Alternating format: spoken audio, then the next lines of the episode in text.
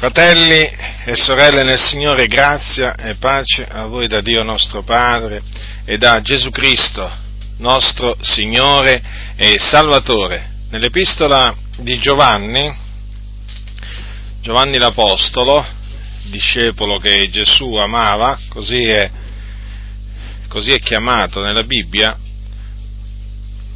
sono scritte queste parole al capitolo 4 capitolo 4 di primo Giovanni. Capitolo 4 dal versetto 7, leggerò alcuni versetti.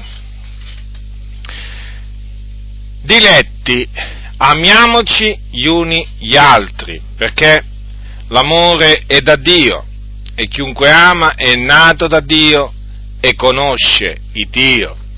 Chi non ama non ha conosciuto il Dio perché Dio è amore. In questo si è manifestato per noi l'amore di Dio, che Dio ha mandato il suo unigenito figliuolo nel mondo affinché per mezzo di lui vivessimo.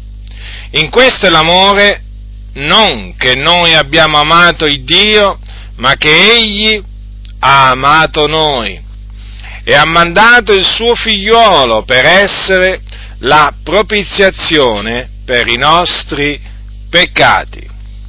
Diletti, se Dio ci ha così amati, anche noi dobbiamo amarci gli uni gli altri. Ho deciso di parlarvi dell'amore fraterno, che è fondamentale in quanto ci è stato comandato di amarsi gli uni gli altri, perché siamo fratelli, siamo fratelli in Cristo, in quanto siamo membri della famiglia di Dio, in quanto siamo diventati un giorno, per la grazia di Dio, dei figli di Dio. Ecco perché dichiariamo di essere membri della famiglia di Dio. Figliuoli di Dio, voi sapete, si diventa e noi lo siamo diventati nel giorno che ci siamo ravveduti ed abbiamo creduto nel nome del figliuolo di Dio. In quel giorno abbiamo creduto che Gesù Cristo è il figlio di Dio che è morto per i nostri peccati, che fu seppellito e che il terzo giorno risuscitò dai morti per la nostra giustificazione e dopo essere risorto apparve a molti. Ecco che cosa abbiamo creduto, ecco qual è la nostra fede, in chi abbiamo riposto la nostra fede, nel figliolo di Dio. E mediante la fede in Gesù Cristo siamo diventati appunto figlioli di Dio. Ora, tutto ciò ci è stato dato da Dio. Ci è stato dato da Dio in quanto Egli ci ha amato il primo. Non siamo noi infatti che abbiamo amato Lui, ma è Lui che ha amato noi. Quindi ci ha amati prima che noi amassimo Lui. E quando ci ha amati? Ci ha amati avanti la fondazione del mondo. Infatti, lui ci ha preconosciuti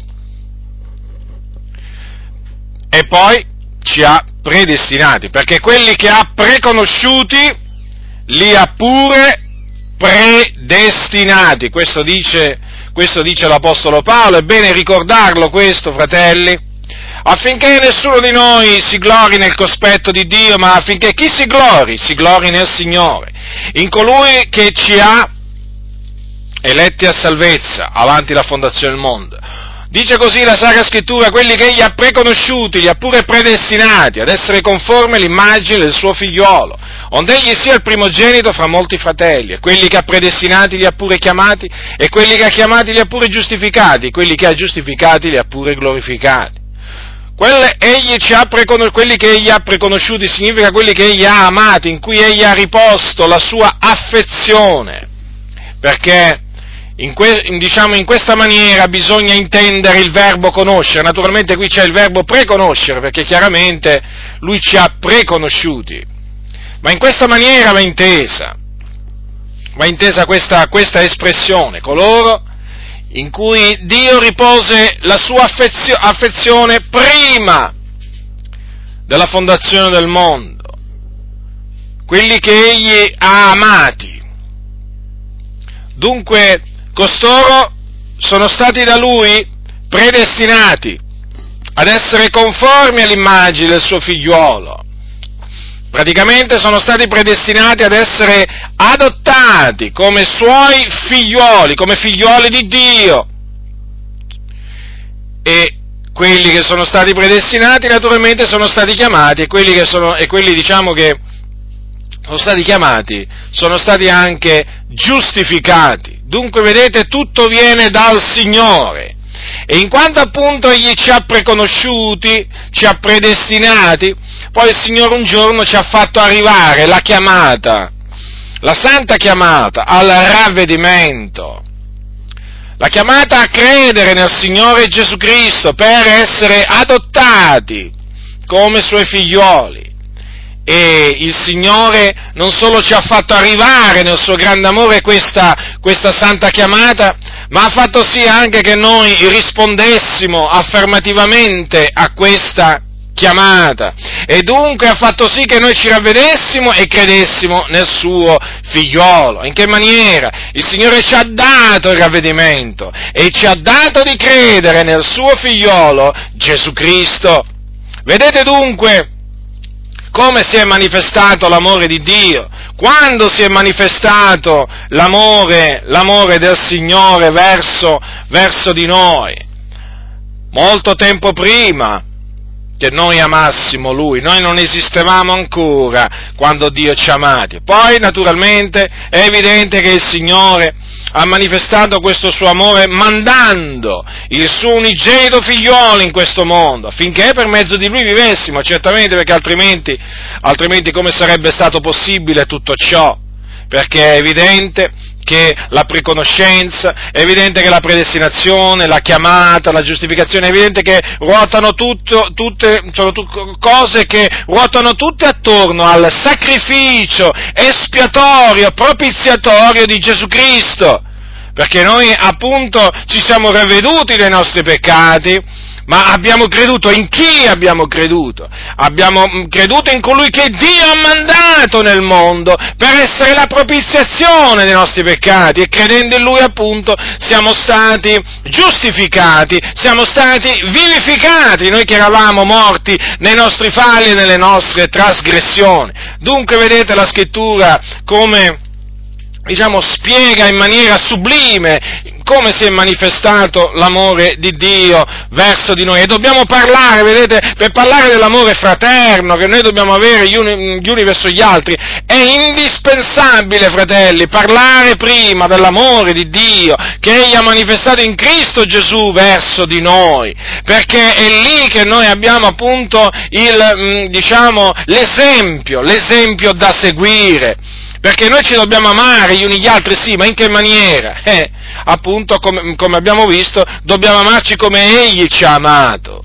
E dunque dobbiamo spiegare innanzitutto, ricordarci innanzitutto come il Signore ci ha amati, come ha manifestato il suo amore. Non ha risparmiato il suo unico figliolo, ma l'ha dato per ciascuno di noi. Per noi che eravamo morti nei nostri peccati, nelle nostre trasgressioni, per noi che eravamo insensati, ribelli, traviati, per noi che eravamo lontani da Dio, nemici di Dio, peccatori. Considerate mentre eravamo ancora peccatori, Dio ha manifestato il suo, il suo, grande, il suo grande, amore, facendo sì che appunto Cristo morisse per i nostri peccati. Infatti cosa dice la scrittura? Dio mostra la grandezza del proprio amore per noi in quanto che mentre eravamo ancora peccatori, Cristo è morto per noi. Vedete dunque l'amore di Dio come si è manifestato, ehm, diciamo, verso di noi. Di quale amore ci è stato largo, ci è stato largo il Padre a noi che non meritevamo assolutamente nulla dal Signore. Noi meritevamo di andare all'inferno, di andare in perdizione come tanti altri ci avevano, ci avevano preceduto.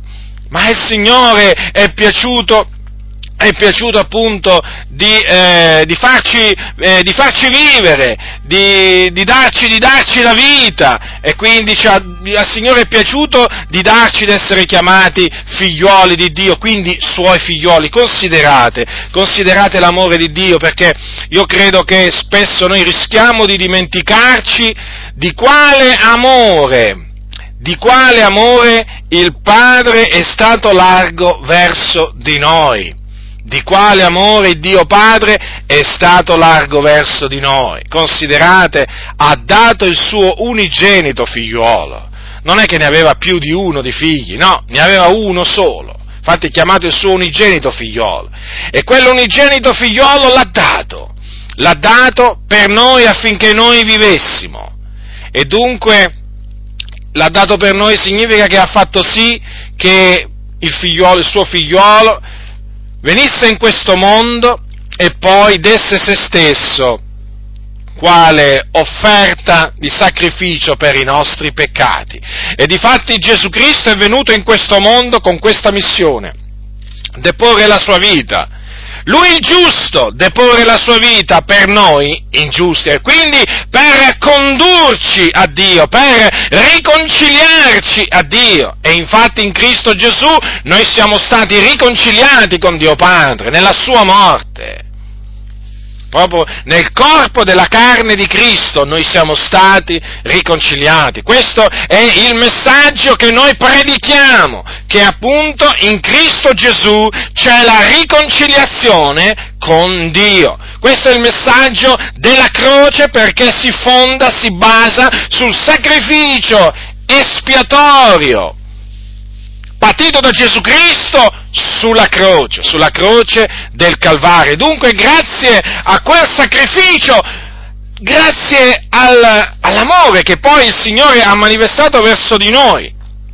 dandoci ravvedimento, dandoci di credere, noi siamo entrati a far parte della famiglia di Dio siamo diventati concittadini dei santi, membri della famiglia di Dio. Noi che non eravamo il suo popolo, siamo diventati il suo popolo. Considerate voi, lo siamo diventati per la sua volontà, non per la nostra volontà, ma per la sua volontà, perché a lui così è piaciuto, perché lui ha voluto generarci, generarci come suoi figlioli e infatti lui ci ha generati mediante la parola, la parola di verità. Quindi, fratelli nel Signore, consideriamo l'amore di Dio, quanto ci ha amati il Signore, perché? Perché dice, dice l'Apostolo, se Dio ci ha così amati, anche noi dobbiamo amarci gli uni gli altri. Ora Dio ha dato il suo unigenito figliolo, quindi vedete, l'amore dà, l'amore dona, eh, ha dato il suo unigenito figliolo, non l'ha risparmiato, non l'ha risparmiato. E per chi l'ha dato? Per chi l'ha dato? Per dei giusti? No, ma per dei peccatori. Già, per dei peccatori. Allora, quale grande amore? Infatti, noi proprio abbiamo conosciuto l'amore di Dio da questo, che egli, cioè il figliolo di Dio, ha dato la sua vita per noi. Ci ha dato la sua vita. Se voi leggete attentamente la vita di Gesù Cristo, il figliolo di Dio, voi vi renderete conto che nei giorni della sua carne il figliolo aveva come obiettivo quello di dare la sua vita per noi, di deporre la sua vita per noi, al fine di riconciliarci con Dio Padre. Considerate dunque il figliolo di Dio coeterno con il Padre, scese dal cielo, discese dal cielo, quindi lasciando la gloria celeste, la gloria che aveva presso il Padre, discese dal cielo per comando di Dio, per deporre la sua vita, per deporre la sua vita per noi, affinché noi che eravamo morti vivessimo. Affinché noi che eravamo pieni di peccato fossimo purificati dai nostri peccati, affinché noi che eravamo nemici di Dio diventassimo amici di Dio, affinché noi che non eravamo popolo di Dio diventassimo popolo di Dio. Vedete dunque, vedete dunque, noi abbiamo conosciuto l'amore, non possiamo dire di non avere conosciuto l'amore di Dio, lo abbiamo conosciuto. Perché? Perché appunto l'abbiamo conosciuto da questo, che Gesù Cristo ha dato la sua vita, la sua vita per noi. Ora, quindi Gesù ci ha amati di un grande amore. E difatti è stato proprio lui che ci ha comandato di amarci gli uni gli altri. Cosa disse Gesù nella notte che fu tradito? Infatti, questo è il mio comandamento. Badate, un comandamento, un ordine, eh? Che vi amate gli uni gli altri come io ho amato voi. Dunque, vedete ancora una volta Gesù ha spiegato in che maniera noi ci dobbiamo amare come Egli ha amato, amato noi. Com'è che Gesù ci ha amato? Ci ha amato dando la sua vita, dando la sua vita, deponendo la sua vita per noi. Quindi, e quindi, fratelli, noi dobbiamo fare la stessa cosa. Infatti dice, dice Giovanni, noi pure dobbiamo dare la nostra vita per i fratelli. Vedete, Giovanni spiega molto bene le parole di Gesù. Perché quel come io ho amato voi è spiegato in questa maniera, la spiegazione di quello come io ho amato voi, proprio la dà, la dà, la dà Giovanni, quando dice noi pure dobbiamo dare la nostra vita per i fratelli. Quindi significa che l'amore che noi dobbiamo mostrare verso i fratelli deve essere un amore tale che deve essere disposto a dare la propria vita per l'altro fratello. La scrittura è chiara, fratelli, qui non lascia alcun dubbio. Noi pure dobbiamo dare la nostra vita, la nostra vita per i fratelli. Allora Gesù ha dato la sua vita per noi? L'ha data Gesù per noi la sua vita? Abbiamo visto come l'ha data? Eh? Pur essendo ricco, si è fatto povero per amore nostro, eh?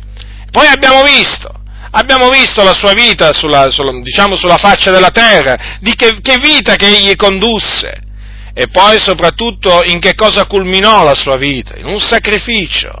Già, perché lui appunto dette la sua vita per noi. Allora noi pure dobbiamo dare la nostra vita per i fratelli. Quindi dobbiamo imitare Gesù Cristo, il figliuolo di Dio. Questo appunto è il vero amore. Nessuno poi ha amore più grande che quello di dare la sua vita per i suoi amici. Vedete dunque, ancora una volta, queste sono parole di Gesù, vedete è spiegato è spiegato appunto che cosa, che cosa significa amarci gli uni gli altri, essere pronti a dare la nostra vita, la nostra vita, fratelli, la nostra vita, non una parte della nostra vita, ma la nostra vita, non una percentuale della nostra vita, la nostra vita, è diverso. Vedete, e l'amore, l'amore fraterno si manifesta in svariate maniere naturalmente, ma si manifesta, diciamo, eh, quello che vorrei, diciamo, ehm, diciamo, puntualizzare è che si manifesta in, maniera, in, diciamo, in forme pratiche, in forme pratiche. Infatti dice, dice Giovanni subito dopo, ma se uno ha dei beni di questo mondo e vede il suo fratello nel bisogno, gli chiude le proprie viscere come dimora l'amore di Dio in lui? Questo è scritto in, in 1 Giovanni capitolo 3 versetto 17. Figlioletti, non amiamo a parole con la lingua, ma a fatti e in verità. Dunque vedete, vedete fratelli nel Signore, chiaramente la prova del nostro, il nostro amore viene messo alla prova E nel momento in cui appunto sorge un bisogno nella fratellanza, è chiaro che noi siamo chiamati a supplire a quel bisogno. Dice se uno ha dei beni di questo mondo e vede il suo fratello in bisogno, quindi lo deve vedere, e gli chiude le proprie viscere, quindi rifiuta di aiutarlo materialmente, come dimora l'amore di Dio in lui? Cioè lui, questa persona, questo credente, come può dire di amare i fratelli? Non potrà dirlo. Si tratterà di un amore solo verbale, ma non di un amore fattivo, pratico. Allora vedete che cosa dice, che cosa dice Giovanni? Non amiamo a parole con la lingua, ma a fatti e in verità, quindi con i fatti. Ora, e poi dice anche, da questo conosceremo che siamo della verità e renderemo sicuri i nostri cuori dinanzi a Lui. Certo, perché? Perché quando si ama a fatti e in verità, allora si vive tranquilli, allora si è consapevoli di essere della verità. E appunto i nostri cuori, il nostro cuore non ci, eh, non, ci, non, ci, non ci, accusa, la nostra coscienza non ci accusa, il nostro cuore non ci condanna, perché abbiamo fatto quello che il Signore ci ha, eh, ci ha, comandato, ci ha comandato di fare. Quindi vedete, la fede, la fede nel Signore Gesù Cristo deve essere accompagnata dalle opere, dalle opere buone, perché in questo caso, appunto, nel momento in cui si vede il proprio fratello nel bisogno, lo si aiuta, eh, lo si aiuta e nel momento in cui lo si aiuta si compie un'opera buona. E le opere buone sono state, come dice, eh, come dice l'Apostolo Paolo, dice così, eh, Dio ha innanzi preparate le opere buone affinché le pratichiamo, vedete, le ha innanzi preparate. E dunque il Signore fa sì che eh, sorgano dei bisogni in mezzo, in mezzo alla fratellanza, d'altronde Gesù disse i poveri li avete sempre con voi, affinché, affinché eh, siano compiute le opere, le opere buone. Opere buone che vi ricordo hanno poi un premio, hanno una ricompensa, eh, sia, fa- diciamo, sia, adesso che naturalmente poi in quel giorno, perché voi sapete che il Signore non, non, manca, non manca, di rendere a ciascuno eh, il salario, il salario della, sua, della sua condotta e la Bibbia dice che il giusto riceve la sua retribuzione sulla terra. Considerate voi, il Signore non rimane mai debitore di nessuno, fratelli, e il bene, il bene che si fa, il bene che si fa ai suoi figlioli, eh, siatene certi che viene sempre ricompensato. No, dico questo perché è giusto dire anche questo, perché noi chiaramente non è che aiutiamo, noi non è che dobbiamo fare le opere buone per essere ricompensati da Dio, però è bene che noi sappiamo l'insegnamento relativo al buon operare. Il buon operare riceve sempre una ricompensa da parte di Dio, tanto è vero che nel, nel, nei proverbi è scritto che chi il, c'è, c'è, un passo, c'è, un passo, molto, molto, molto incoraggiante che a me sempre, eh, mi ha sempre, diciamo, come si dice, eh, incoraggiato, ecco appunto, eh, quello che dice chi ha pietà del povero presta all'Eterno che gli contraccambierà l'opera buona. Cioè, nel momento in cui noi facciamo del bene, facciamo del bene al fratello povero, al fratello bisognoso, noi dobbiamo sapere che eh, è come se noi stessimo prestando all'Eterno, il quale ci contraccambierà l'opera buona. Chiaramente queste sono parole incoraggianti perché ci fanno capire che il nostro buon operare nel Signore ha una, ha una ricompensa, ha una ricompensa certa, non è un, non è un, operare, non è un operare vano. Dunque ecco, è diciamo, una, delle maniere, una delle maniere, in cui si manifesta, si manifesta, l'amore fraterno, ma l'amore fraterno si manifesta anche perdonando, perdonando il fratello che ha peccato, che ha peccato contro di noi, perché vedete, eh, dice, dice, l'apostolo, dice, l'apostolo, Pietro in un, in un passo, dice così, soprattutto dice abbiate amore intenso gli uni per gli altri perché l'amore copre moltitudine di peccati. E sempre eh, l'apostolo, eh, l'apostolo Paolo invece dice nella sua, nella sua epistola, nella sua epistola ai, ai, Romani, dice queste parole, dice quanto all'amore fraterno, dice così, quanto all'amore fraterno, siate pieni d'affezione gli uni per gli altri. Ora, perché dobbiamo avere amore intenso gli uni per gli altri? Perché l'amore copre moltitudine, eh, copre moltitudine di peccati. Attenzione che l'amore copre moltitudine di peccati non significa che l'amore nasconde, l'amore, l'amore è codardo, l'amore è omertoso, no, assolutamente. La, l'amore copre moltitudine di peccati significa che nel momento in cui il nostro fratello pecca e noi lo riprendiamo come è giusto che sia fatto, e il fratello si pente e viene a noi e ci dice perdonami, noi chiaramente nel momento in cui lo perdoniamo, perdoniamo, copriamo copriamo il peccato, il peccato, del fratello. E quindi considerate voi quale moltitudine di peccati nel corso della nostra vita noi siamo, eh, siamo chiamati eh, a coprire nel, nel, per, diciamo, mediante il, il, perdono. Ecco dunque in che maniera l'amore copre moltitudine di peccati. No? Perché ho detto questo perché ci sono alcuni che, come voi sapete, prendono queste parole no? e gli fanno dire delle cose appunto che queste parole non, non dicono e infatti prendono queste parole per eh, diciamo, favorire l'opera degli impostori, l'opera dei malvagi in mezzo alla Chiesa, i quali sono ben contenti che queste parole vengano interpretate e spiegate in questa maniera distorta, perché così appunto hanno le mani libere e anche la lingua libera no? di, eh, di, dire, eh, di dire eh, e fare tutto il, male, tutto il male che essi vogliono a danno della Chiesa, perché tanto praticamente loro dicono eh, tutti staranno zitti perché? perché sono chiamati a non parlare, a stare zitti e a essere praticamente praticamente omertosi e quindi naturalmente i malvagi e gli impostori che abbondano in mezzo alle chiese sono ben contenti eh, di sentire dire che l'amore copre moltitudine di peccati significa appunto che uno deve stare zitto quando vede la corruzione avanzare nella chiesa perché poi diciamo nella pratica proprio significa questo quello che vogliono dire alcuni no?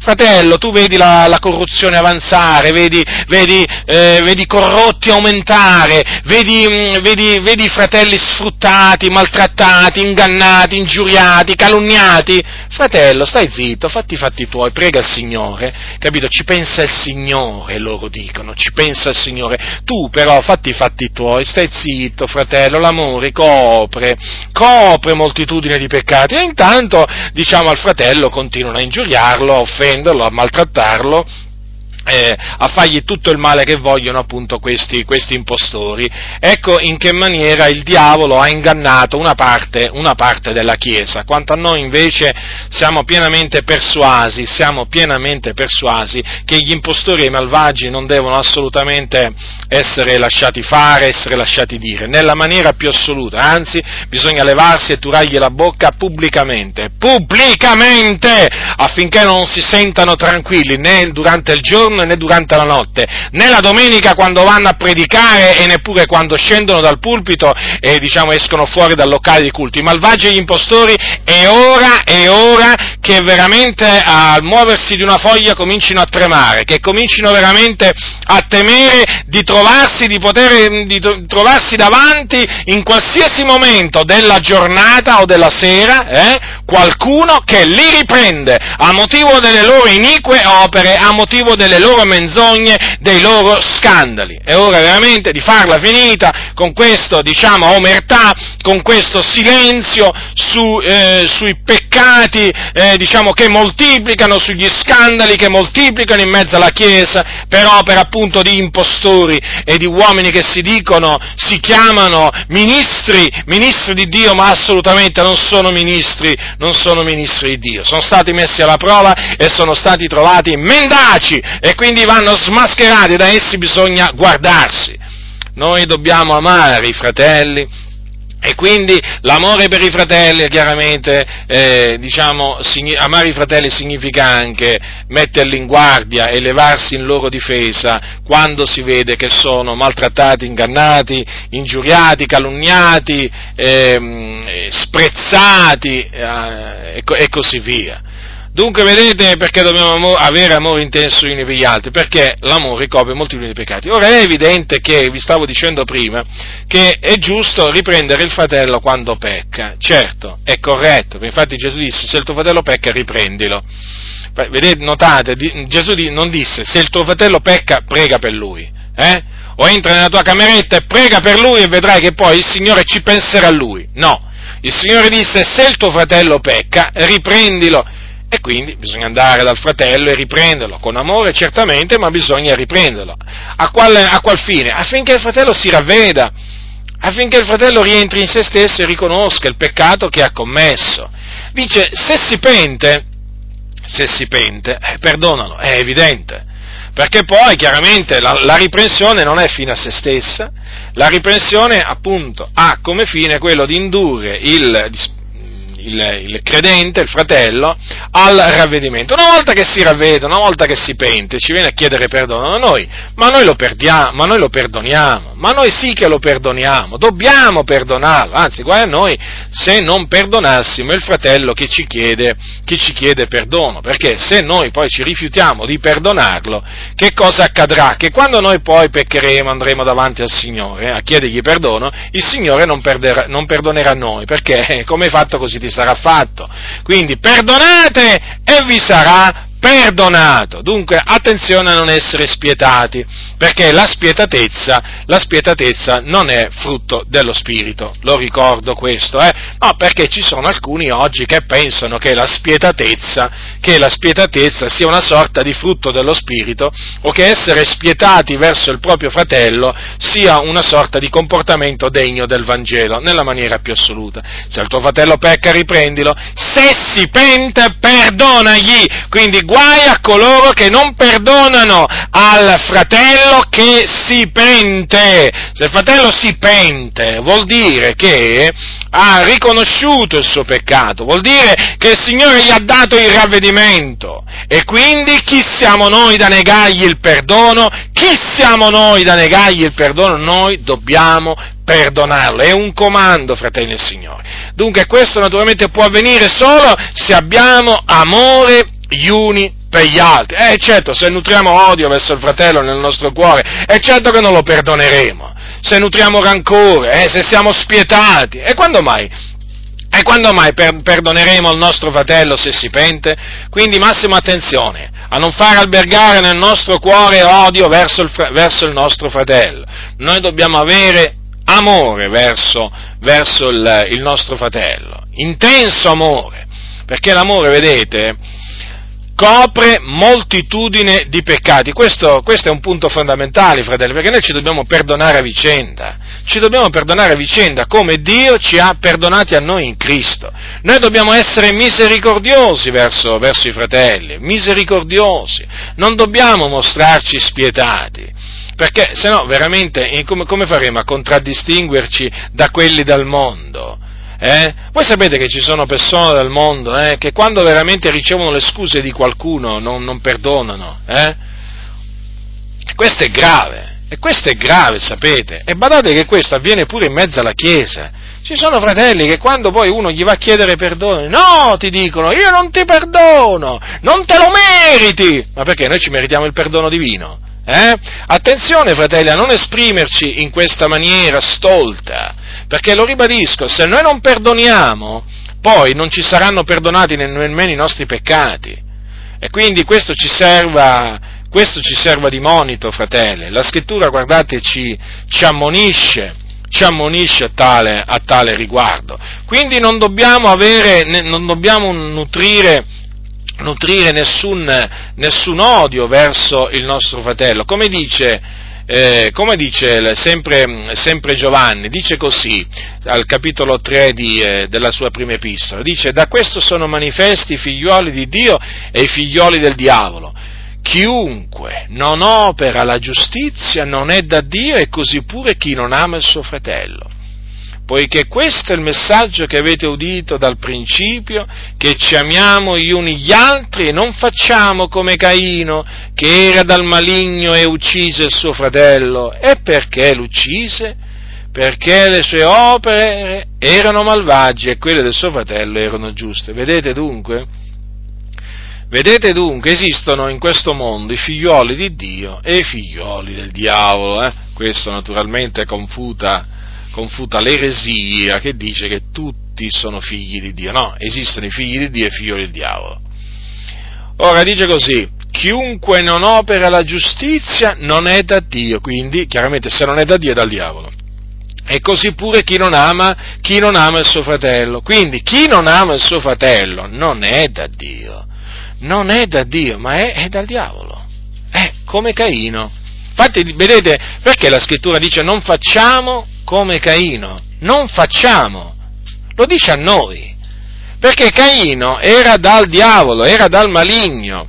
E l'odio, e l'odio che lui aveva verso il suo fratello Abele lo manifestò uccidendolo. Infatti uccise suo fratello e dice la scrittura anche la ragione perché lo uccise, perché le sue opere erano malvagie e quelle del suo fratello erano giuste. Quindi massima attenzione a non fare come Caino, perché Caino era dal maligno. Invece noi che siamo da Dio, noi che abbiamo conosciuto, noi che abbiamo conosciuto il Dio, dobbiamo amare, amare i nostri fratelli. Già, amare, perché vedete, i nostri fratelli, noi dobbiamo sempre considerare questo, sono stati generati, generati anche loro da Dio. Ora, se noi ah, dobbiamo amare Dio, che è colui che li ha generati, perché appunto noi dobbiamo amare Dio, no? Voi sapete, la scrittura dice ama il Signore Dio tuo, con tutto il tuo cuore, con tutta la tua mente, con tutte le tue forze, con tutta l'anima tua. Allora, se noi dobbiamo amare Dio, fratelli, e voi sapete che questo è il primo comandamento,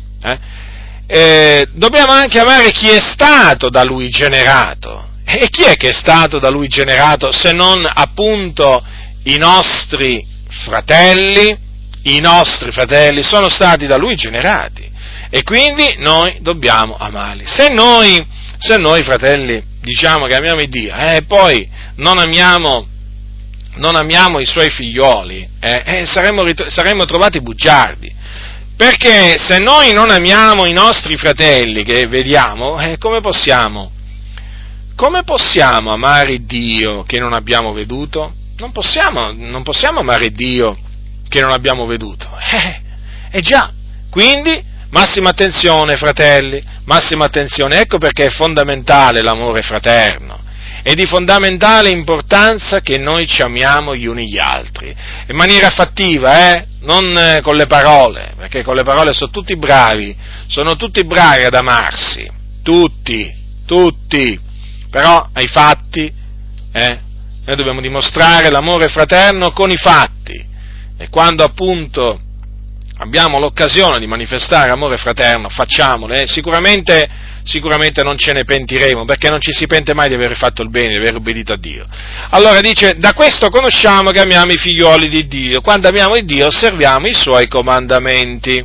Vedete dunque, c'è la maniera per capire che noi amiamo, amiamo il Dio, che amiamo i figlioli di Dio. E quando è che possiamo dire di amare i figlioli di Dio, quindi i nostri fratelli? Quando amiamo Dio osserviamo i suoi comandamenti. Eh, perché l'amore di Dio in che cosa consiste? Nell'osservanza dei suoi comandamenti. E i suoi comandamenti non sono gravosi. Quindi, vedete, se noi infrangiamo i comandamenti di Dio non possiamo dire di amare Dio se sono i suoi comandamenti, come possiamo dire di amare Dio e, nel, e contemporaneamente trasgredire i suoi comandamenti? Vedete dunque? Quando dunque noi invece osserviamo i suoi comandamenti, allora, vedete, fratelli, da questo conosciamo che amiamo i figlioli di Dio. Perché poi è chiaro che osservando i comandamenti di Dio, eh, si manifesta amore verso, verso, la fratellanza, perché appunto Dio ci comanda, ci comanda di... Ehm, ci comanda di fare del bene ai fratelli, no? di comportarci in maniera onesta, di perdonarli, di aiutarli e così via. Dunque, vedete, nel momento in cui si osservano i comandamenti di Dio, beh, allora si può dire, in questo caso, di amare i figlioli, i figlioli di Dio. Dunque queste, diciamo, queste esortazioni, queste esortazioni del, diciamo, degli apostoli ehm, sono, sono, fondamentali, fratelli, perché? Perché noi abbiamo in Dio, eh, diciamo, l'esempio, oh, l'esempio d'amore, d'altronde Dio è amore, noi abbiamo appunto l'esempio perfetto in Dio, nel, nel suo figliolo, e quindi sappiamo come dobbiamo eh, amare i nostri fratelli, non è che non lo sappiamo, il Signore proprio ci ha mostrato, ci ha mostrato come dobbiamo amarci. E questo naturalmente è fondamentale, lo ribadisco, perché poi disse Gesù, da questo conosceranno tutti che siete i miei discepoli, eh? se avete amore l'un per l'altro. Vi ricordate queste parole che furono da lui pronunziate sempre nella notte in cui fu, in cui fu tradito? Considerate in quella notte quali parole veramente gloriose e meravigliose uscirono dalla sua bocca.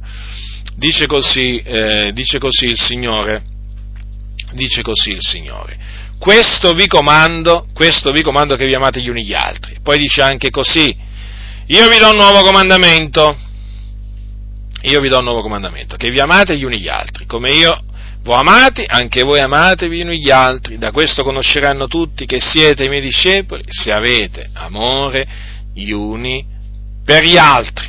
Dunque, vedete, gli uni per gli altri e da questo appunto conosceranno che noi siamo discepoli di Cristo Gesù. Perché? Perché Cristo così ci ha amati, ci ha amati dando, eh, dando, la, sua vita, dando la sua vita per noi. Ora, vorrei, eh, vorrei però mettervi in guardia da un falso amore fraterno che oggi viene predicato da molti, eh, che è quello praticamente, è quell'amore, quell'amore finto, è quell'amore finto che eh, praticamente cosa dice? Eh, se tu vedi il tuo fratello peccare, lascialo perdere.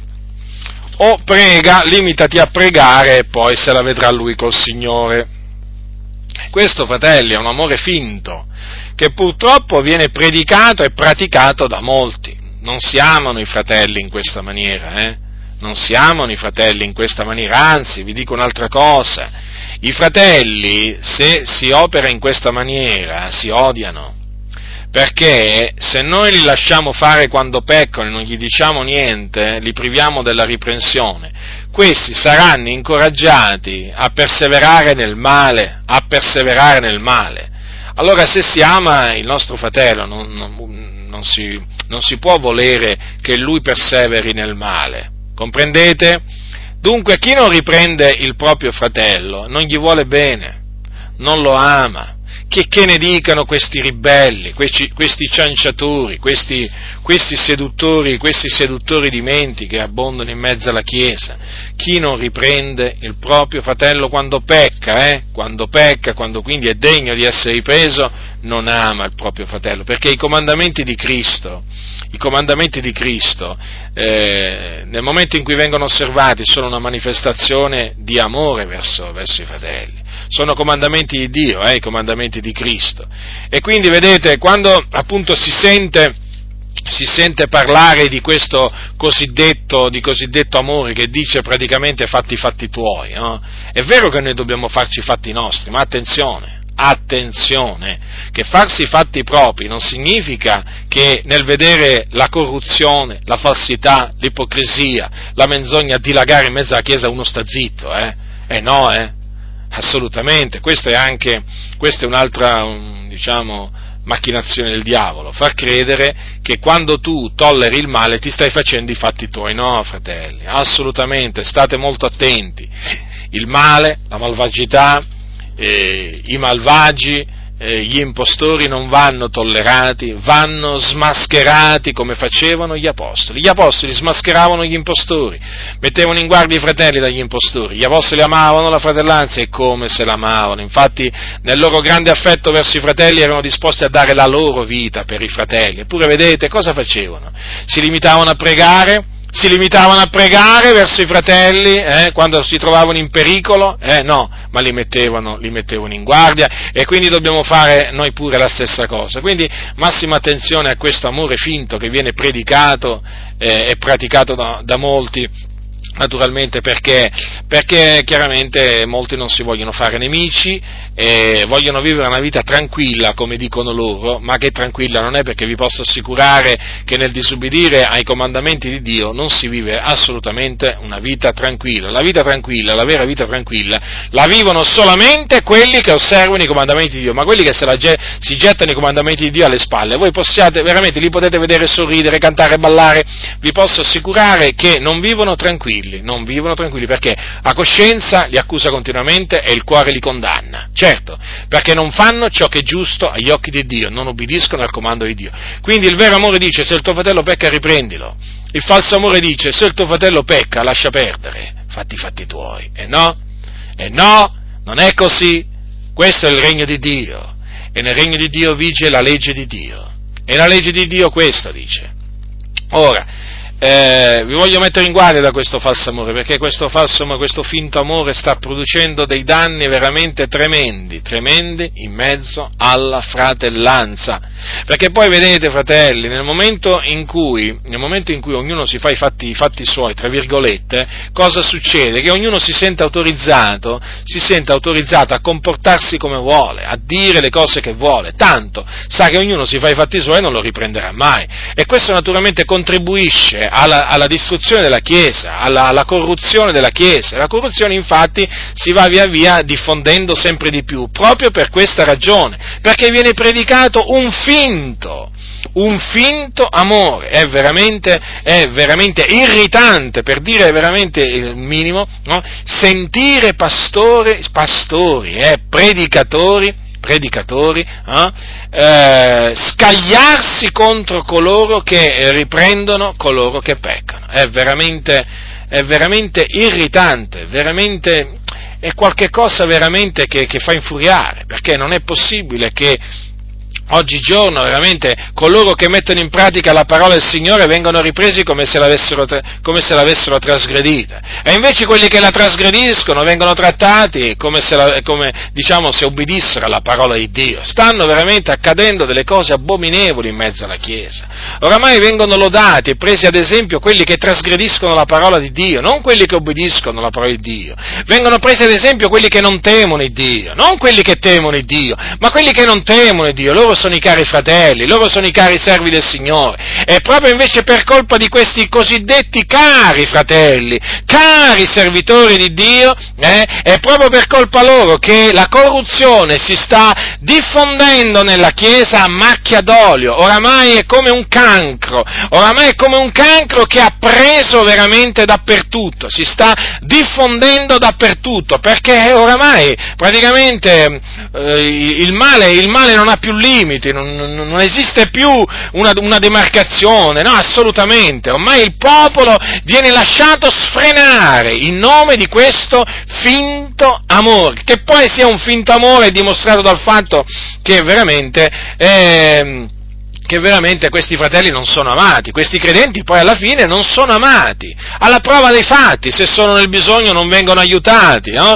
se sono malati non vengono diciamo visitati, beh c'è anche questo, bisogna dire le cose come stanno, poi, mani- poi diciamo all'atto pratico si vede proprio che non c'è proprio amore verso i fratelli, perché non solo non vengono ripresi i fratelli quando meritano di essere ripresi, ma non vengono nemmeno aiutati quando devono essere aiutati, non vanno visitati, non vengono visitati quando devono essere visitati sbagliati e naturalmente e, alla fine poi si manifesta il, l'amore finto, fratelli nel Signore. Come si manifesta il vero amore, eh? il vero amore fraterno? Così si manifesta anche il finto amore fraterno. Al locale di culto, pace fratello, che piacere vederti, oggi è stata una benedizione. Sembra veramente che si siano incontrati sul Monte Sion, perché loro pensano che il locale di culto sia il Monte Sion, dove appunto il Dio ha, eh, diciamo, comandato che ci sia la benedizione. Voglio dire, il Monte Sion, e dovunque due o tre sono nati nel nome di Cristo Gesù, non è che c'è il, loca- non è il locale di culto, il locale di culto non è la casa di Dio,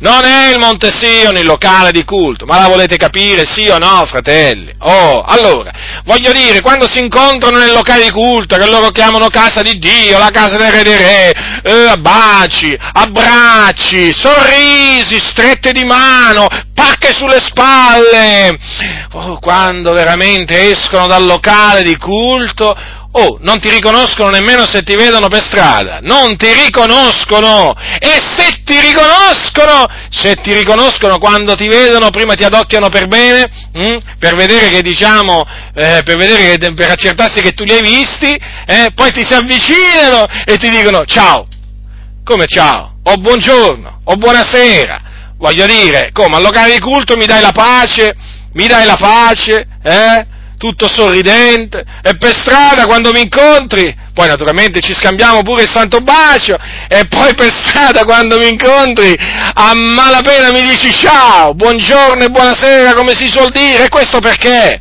Eh, perché? Perché c'è vergogna di salutare con la pace, c'è vergogna di mostrare l'amore fraterno, eh? anche fuori dal locale di culto, e quindi questo è finto amore.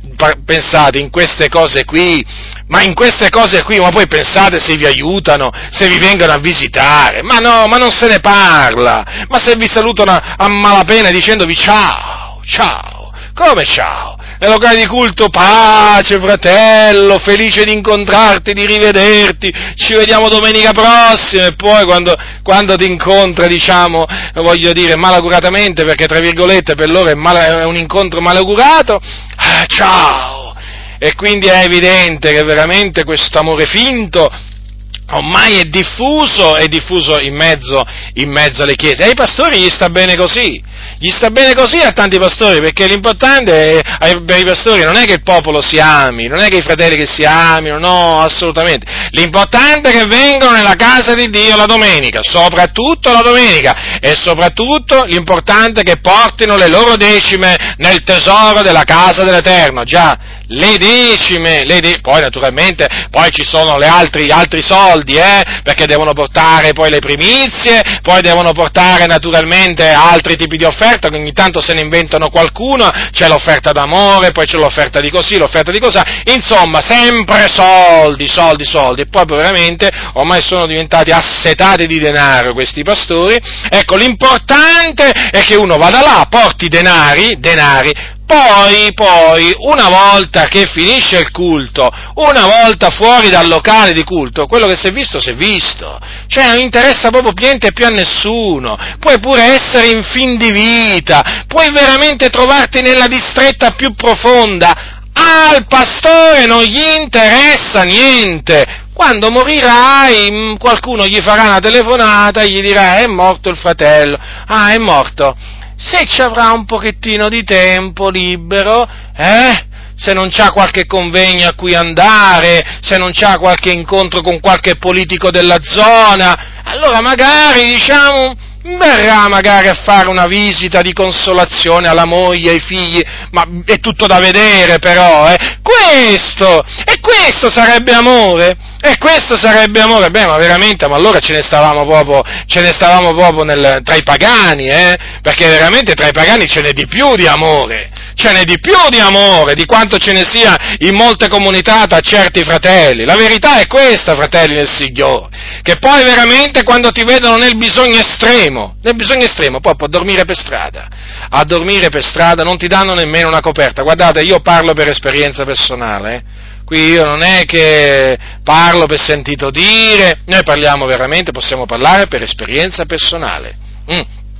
C'è stato un periodo della nostra vita in cui dormivamo per strada, e quando dico per strada intendo dire per strada, eh, lungo i marciapiedi, sulle, sulle panchine del, diciamo, dei parchi o altrimenti diciamo, eh, nelle stazioni e così via, a motivo dell'Evangelo.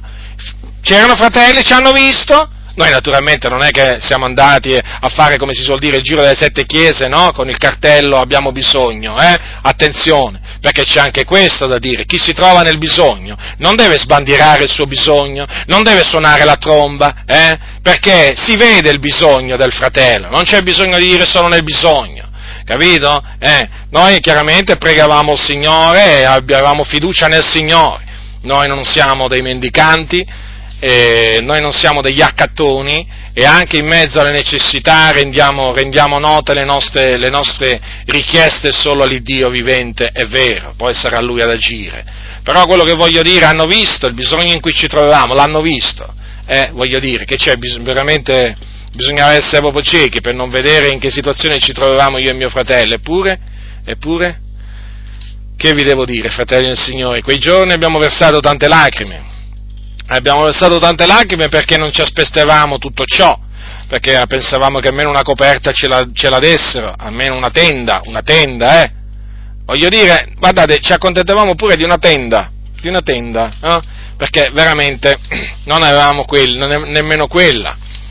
Voglio dire, ci saremmo accontentati pure di dormire in una cantina, Ma che? Ma quale cantina? Ma non eravamo degni nemmeno di una cantina per tanti fratelli, non eravamo degni nemmeno di una coperta. Voglio dire, dov'è l'amore?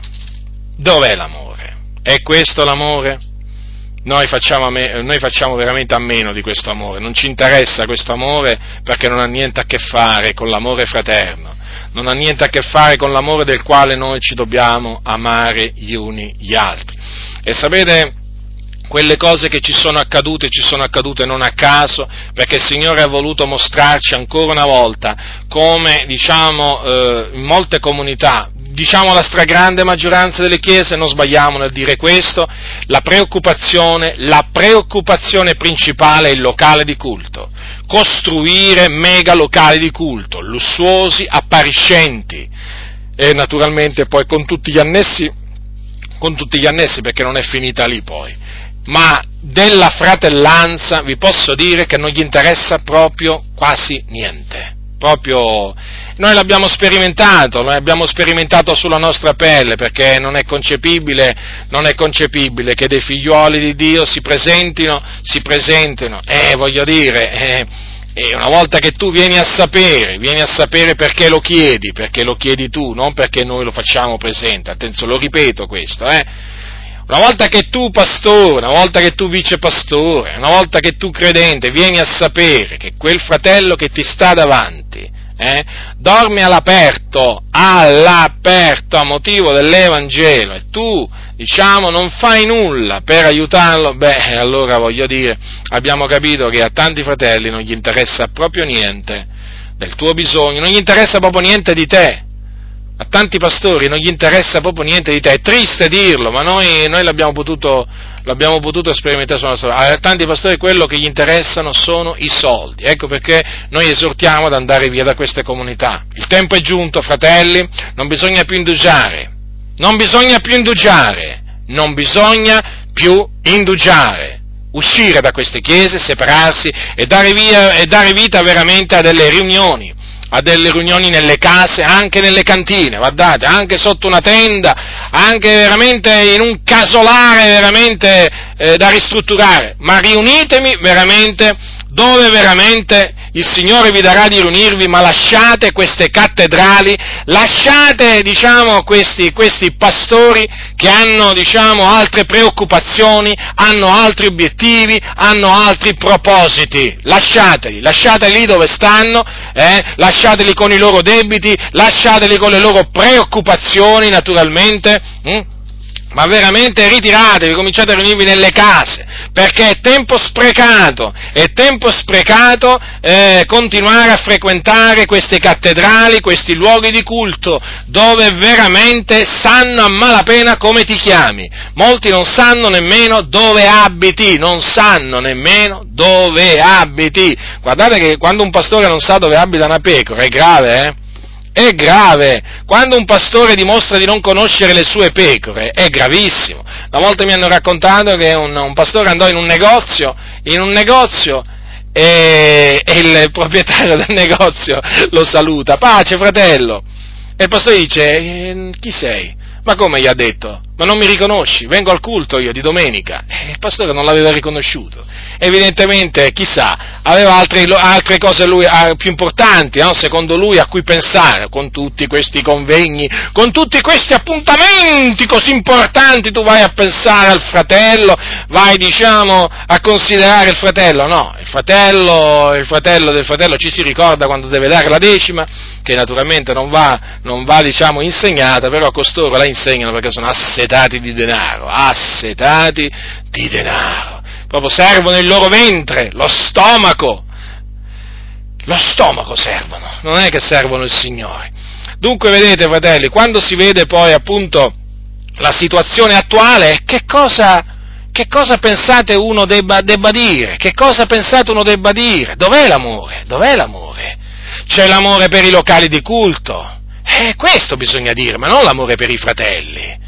Guardate che oramai siamo arrivati a questa conclusione che le pietre morte valgono più e sono più preziose delle pietre vive per tanti pastori, eh?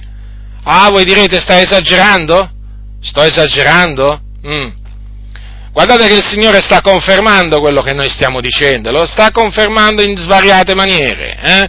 anche usandosi di persone del mondo. Quindi chi ha orecchi da udire oda. Guardate che quando diciamo che oramai per molti pastori le pietre morte dei loro locali di culto, eh? quindi i mattoni, le pietre, eh? hanno più valore delle pietre vive che appunto vengono e si riuniscono, diciamo il vero. E questo si sta manifestando.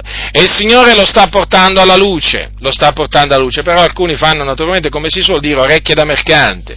Quindi massima attenzione, fratelli. Oramai abbiamo visto abbiamo visto il finto amore, il finto amore fraterno, quali danni, quali danni sta, eh, sta, procurando. Quando uno, considera, quando uno considera che Gesù ci ha tenuto veramente particolarmente a comandarci di amarci gli uni gli altri come egli ci ha amato, e poi oggi si vede che questo amore proprio è trascurato, è rigettato, proprio questo amore, e allora veramente uno non può che intristirsi, non può che rattristarsi, fratelli nel Signore, perché poi il cuore del giusto, il cuore del giusto si spezza, si spezza nel, nel considerare tutte queste cose, si spezza, si spezza, non c'è nulla da fare, noi non ci compiacciamo nel vedere questa situazione, nella maniera più assoluta, noi non ci compiacciamo.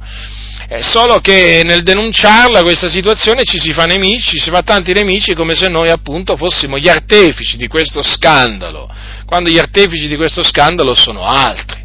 Dunque, vedete, la Bibbia dice come ci dobbiamo amare e faremo bene dunque, fratelli, ad amarci gli uni gli altri, come, come il Signore ci ha amato, come il Signore ci ha, dato, ci ha dato il comandamento. Non facciamo come Caino, non facciamo come Caino, il quale era dal maligno e che fece? Uccise il suo fratello. Ora vorrei ricordarvi a tale proposito che eh, chi odia il proprio fratello è omicida, è omicida Dunque, eh, non è che per, di, per, per, dichiarare qualcuno omicida bisogna che egli ammazzi qualcuno fisicamente, basta anche che lo odia. Infatti dice chiunque odia il suo fratello è omicida.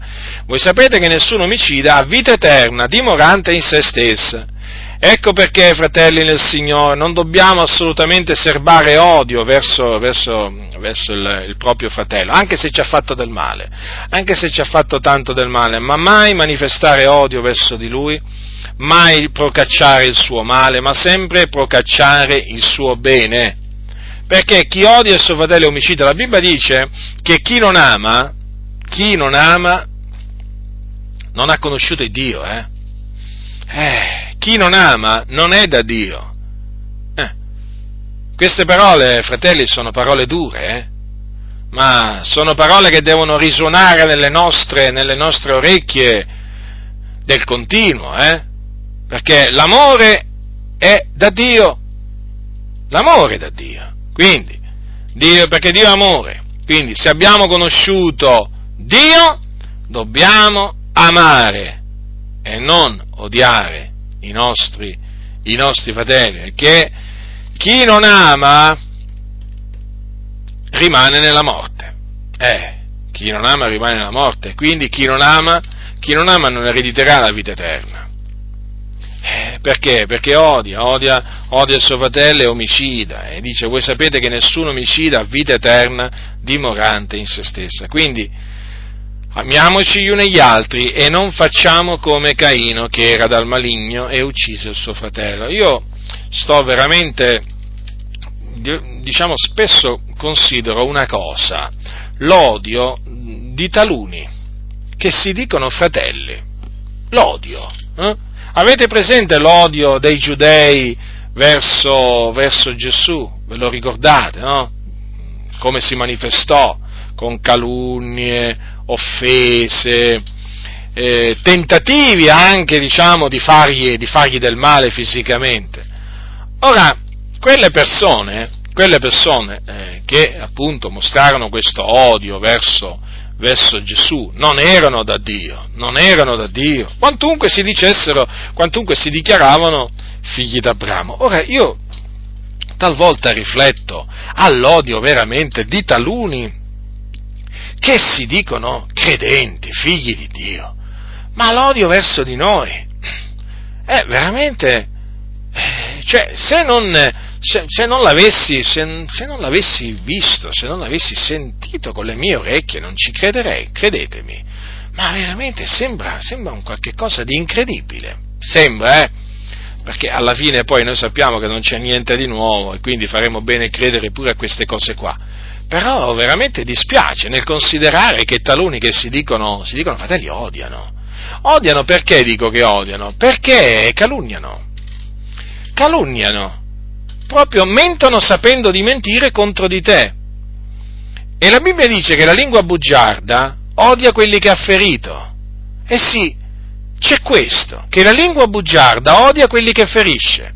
La lingua bugiarda non è una lingua, eh, diciamo, veridica, non è una lingua che dice la, la verità. Allora, perché la lingua, la lingua, che dice la verità reca guarigione, ma voglio dire, e, e ama, e ama.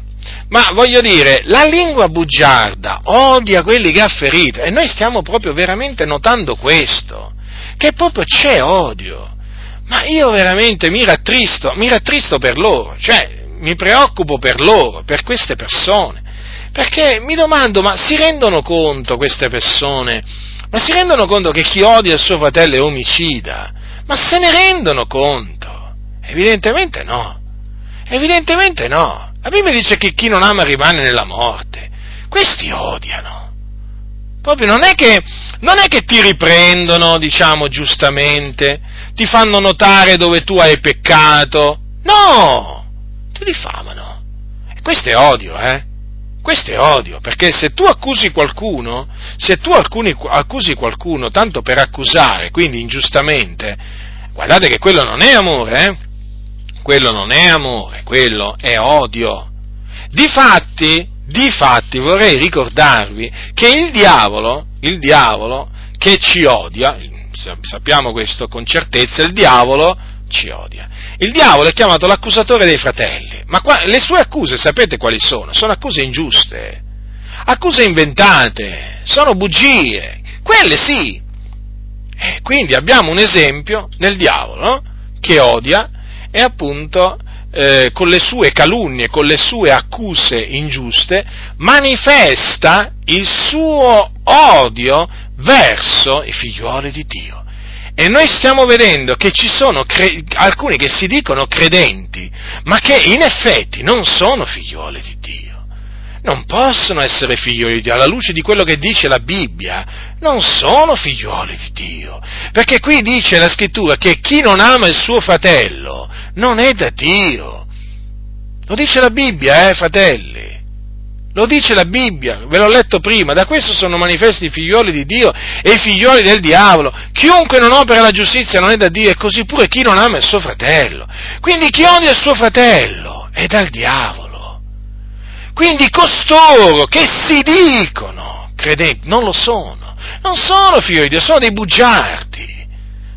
Mentono anche in questo, perché un figliolo di Dio non può odiare un altro figliolo di Dio come fa? Tu puoi dissentire, tu puoi dissentire, ti puoi magari sentire offeso per una riprensione che ti è stata rivolta, ti puoi arrabbiare, diciamo, puoi replicare, anche in un momento dire, ti è lecito pure adirarti, magari, magari ancora non capisci perché sei stato ripreso, ma non ti è lecito odiare il tuo fratello, non ti è lecito calunniarlo, diffamarlo, perché qui, qui veramente si fa l'opera del diavolo. Quindi vedete, ai tempi di Gesù, quelli che facevano l'opera del diavolo, eh, eh, erano quelli che appunto lo accusavano ingiustamente, coloro che volevano ucciderlo, toglierlo dalla faccia della terra. E si diceva, dicevano che avevano Dio come padre, no? Gesù disse, voi siete progenie del diavolo, che è vostro padre, volete fare i desideri del padre vostro.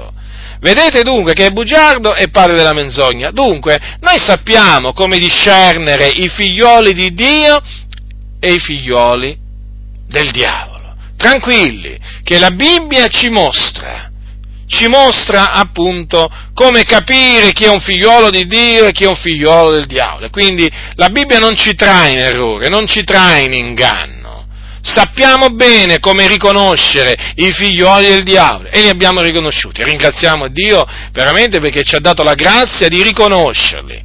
Quindi attenzione, Perché non tutti quelli che si dicono figliuoli di Dio sono veramente figli di Dio, eh? Perché poi lo devono dimostrare che sono figli di Dio. E all'atto pratico molti non stanno dimostrando affatto di essere figli di Dio, nella maniera più assoluta perché hanno odio dentro di loro e l'odio si sente, si sente l'odio. Anche basta leggere eh, le, le, le, parole di qualcuno che ti odia, eh? non è che per forza devi sentire la sua voce, perché l'odio veramente si avverte, si avverte sia in un discorso orale che in un discorso scritto, cioè l'odio è l'odio, non c'è nulla da fare, è come l'amore tu avverti quando qualcuno ti parla, diciamo, mosso dall'amore di Cristo, ma anche se, anche se, ti riprende severamente, ma tu lo avverti che ti sta dicendo quelle cose perché ti ama e non perché ti odia, per il tuo bene e non per il tuo male, ma questi proprio ti vogliono male, ma questi proprio odiano, proprio nel loro cuore proprio c'è odio, che tristezza, che tristezza. Dunque, fratelli, seguiamo l'esempio, l'esempio, di Cristo Gesù, che è l'esempio perfetto, che eh, ci ha amati per ordine dell'Iddio e Padre suo e veramente ci ha amati di un grande amore, ha dato la sua vita per noi. Quindi amiamoci gli uni gli altri seguendo l'esempio, l'esempio di Cristo Gesù. E non facciamo come Caino, non facciamo come Caino, che era dal maligno e quindi odiò suo fratello e, e uccise il suo fratello, perché poi vedete l'odio, l'odio appunto che Caino nutriva verso, che Caino nutriva verso Abele, vedete, vedete come si è manifestato poi in questo caso con l'uccisione appunto di, di suo fratello Abele. E vedete poi il Signore, ricordatevi che non lasciò impunito Caino, eh? Quindi siano avvertiti tutti quelli che si comportano come Caino in mezzo alla fratellanza, eh? Siano avvertiti tutti coloro che seguono le orme di Caino. Siano avvertiti, il Dio non vi lascerà impuniti, come non lasciò impunito Caino. Il Dio non lascerà impunito, non, lascerà, non vi lascerà impuniti neppure a voi. Proprio di questo siatene certi. Quindi, fratelli nel Signore, non facciamo come Caino, eh? Facciamo come Gesù. Facciamo come Gesù, che amò i suoi a tal punto da dare la sua vita per eh, appunto i suoi discepoli e veramente in questo, in questo proprio dice la Bibbia che li amò sino alla fine, considerate un po' voi. E in questo ci ha dato proprio l'esempio perfetto da seguire. Quindi facciamo come Gesù.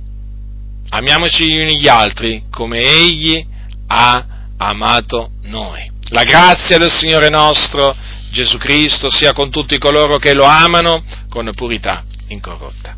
Amen.